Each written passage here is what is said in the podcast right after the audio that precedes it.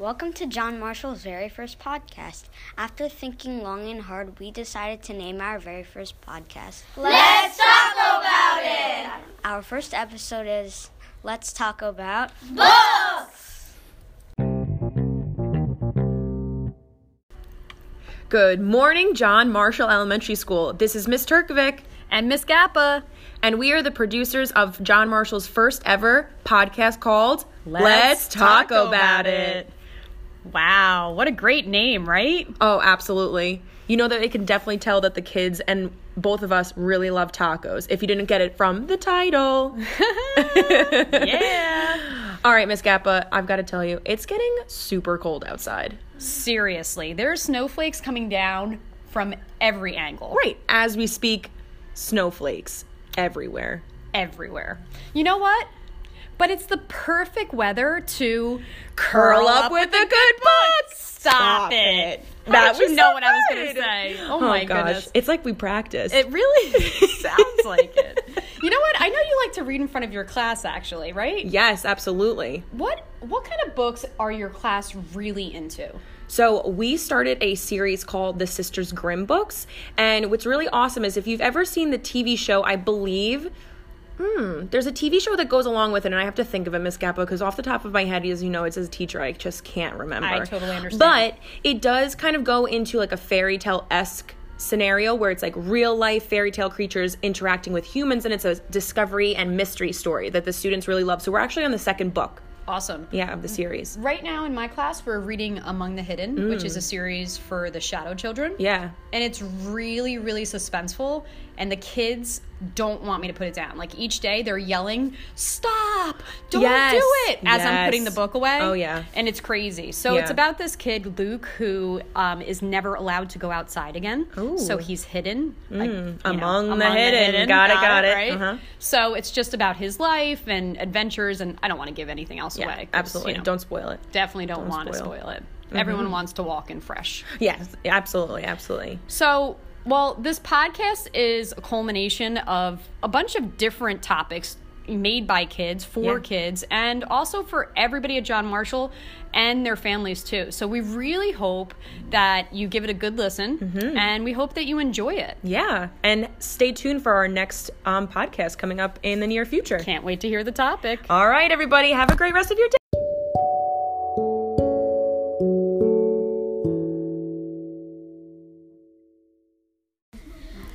Guys ever favored a movie over a book? Or maybe the opposite? Today, me, Cushy, and my brilliant partner Amulia are going to debate over which is better once and for all. Thanks, Cushy. I think movies are so much more entertaining than books. Take, for example, Harry Potter and the Prisoner of Azkaban. You could see the characters and the objects in real life. It is so much more easier to understand. While I do think that it is entertaining to look at the director's interpretation of the book, it is so cool to be able to read the book and visualize the vivid events in your own brain. Plus, it is so comforting to curl up and read a book with some hot cocoa. Still, the amazement of watching a movie with popcorn bowls me over. The suspense, the terror, and the excitement. It's like a fantasy in real life. Seeing the movie on the TV may be astonishing and a time killer, but reading the book can improve your vocabulary as well as your general knowledge. How are you supposed to learn anything from a movie? While a book is a fun way to learn, a movie can en- encourage your imagination. If Harry Potter and the Prisoner of Azkaban wasn't created, do you really think people would believe in wizards? Anyway, directors could change the events in the book and display it differently in the movie. The fun of the book is totally gone. That's a valid point, but seeing the perspective of the director and what they have to contribute to the original book may be more interesting than what the author has to say. For example, in Harry Potter and the Prisoner of Azkaban movie, they changed Ron's dialogue and made it more hysterical. Book or movie? Harry Potter and the Prisoner of Azkaban is a very enticing story, so be sure to read, read or watch it.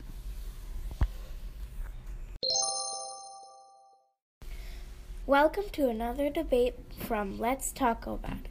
We are going to be debating about digital copy versus hard copy.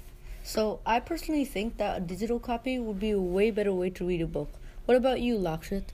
Well, I would choose hard copy. It is a way better because it the feel of the book is much better than getting your eyes hurt by the computer. Plus, you can't place a bookmark on a digital copy, can you? True, but I still agree because there's absolutely no way you can lose the book on because it is on a di- digital device. And how often do you lose your device? You are right, but if you don't have authorization by your parents, you could just go to the library. Am I right? Um, I guess. Well, now since we've stated all the facts, it's time for you to decide which one is better, digital or hard copy. Thanks for listening to our segment of Let Let's Talk About It. Please make a hard copy.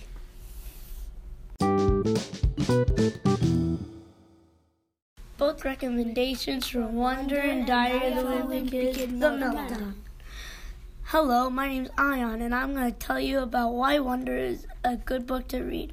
One reason that this is a good book to read is because it teaches you not to judge a book by its cover, because in the book, everybody judges Augie by his look, but in the end, everybody finds Augie nice, kind, and funny.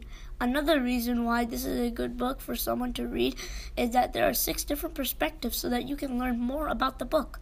Now I'm going to pass it off to Aradia to talk about Diary of the Wimpy Kid, The Meltdown. When Greg's middle school shuts down because of snow, his neighborhood turns into a battlefield. The kids in his neighborhood build awesome snow forts, fight for territory, and brawl for victory. Also, they stage epic snowball fights. After the snow clears, will Greg and his trusty friend Rowley be heroes, or will they even live to see another day? Read the 13th book of Di- Diary of a Wimpy Kid called The Meltdown. And these are all the book recommendations for Wonder and Diary of the Wimpy Kid, The Meltdown. I'm sitting here with twin brothers Eddie and Nico Schneider, and they're here to talk about their favorite type of books. Hi, I'm Nico of Miss Turfrick's class. Me and my brother Eddie have a very different taste of books. I like fiction books such as The Chocolate Touch and Captain Underpants. I mean, who doesn't like fun books with it with an adventure in your mind? Comics are always fun to read too, right? Why not why not read some um, fiction books later? Have fun. Hi, I'm Eddie of Miss Krantz class, but unlike my brother Nico, I like realistic fiction books a little bit more than regular books. Well, I like them because I like learning about history most of the time, which are a lot in uh, realistic fiction books. My favorite series is The I Survived, definitely, because uh, the author makes you feel like you're actually there, and I just love love it. Awesome, guys. I'm really great to hear that twin brothers can have such a different opinion of books.